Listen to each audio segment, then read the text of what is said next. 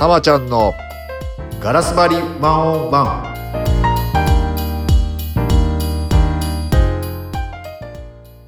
今どんな state ですか？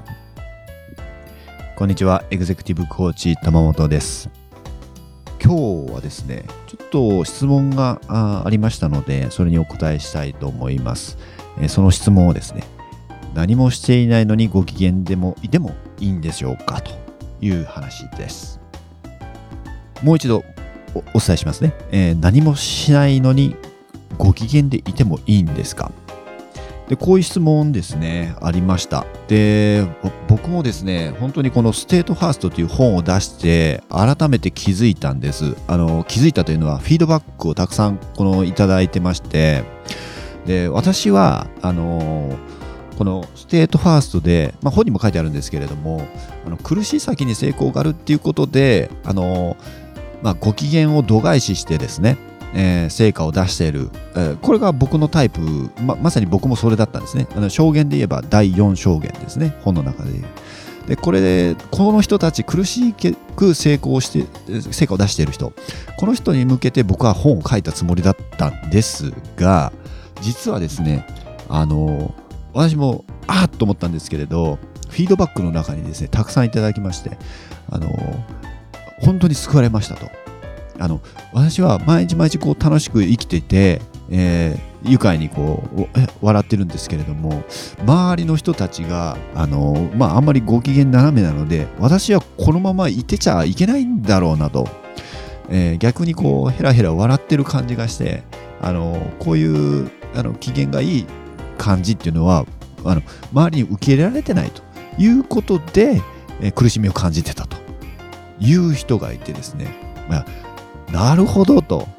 あの本当に救われました。もう本当にもうこの本でもう4回見返しまして、もう本当にもうずずっと救われててって、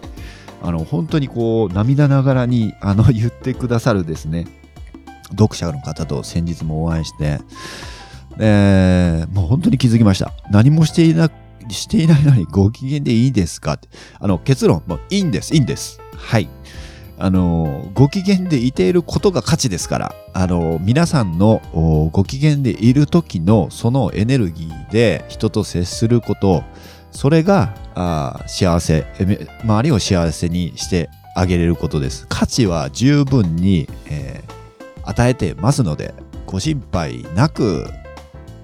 というですね、まあ、簡単なことですけれどもはい。あの結論そういうことですよね。でその方もあの先ほどの、えー本当にもうな涙ながらにこうありがとうございますって言っていただいた方もですねあの会社のその、社長様のその奥様だったんですね。で従業員がもう本当にムスッとしてると。あの旦那様がですね、まあ、いわゆるここで言う第四証言ですね目標の達成の仕方からするとですねみんなをこうビシビシこう上から、あのーまあ、指示を出してあのこうご機嫌度返しで、えー仕事をやってるもんだから職場がもう本当にすさんでますと。だけどそんな中で私ちょっとあの元気になってほしいんで、えー笑顔でねこう従業員と接してましたけどあのそれもね良くないのかなとかってねずっと思ってたんですとかって言ってたんですね。うん、でやっぱりよくよく聞いてますとあのそんなお笑い笑いこうねあの笑顔を振りまいてるこの奥様があやっぱり従業員と、えーもうちょっと深くお話をされてるとやっぱり従業員もそれでほっとしてるみたいなんですね。うん、やっぱり価値を与えてたんだというふうに思ってて。でそこに対してこう疑問を感じてたのであの僕からはもうそうなんですよと。もうそれこそが皆さんがあの従業員様が求めてるものなんですからそのままあの振り切ってくださいって言ってます僕はもう。ご機嫌のそのあのその奥様のその感じもうそれで振り切ってくださいと。もういいやっちゃってくださいと。もうみんな求めてるからと。それで不幸になることはありえませんのでマイナスなんて何もないプラスでしかないんだから、うん、あの疑わないで。というふうに言いました。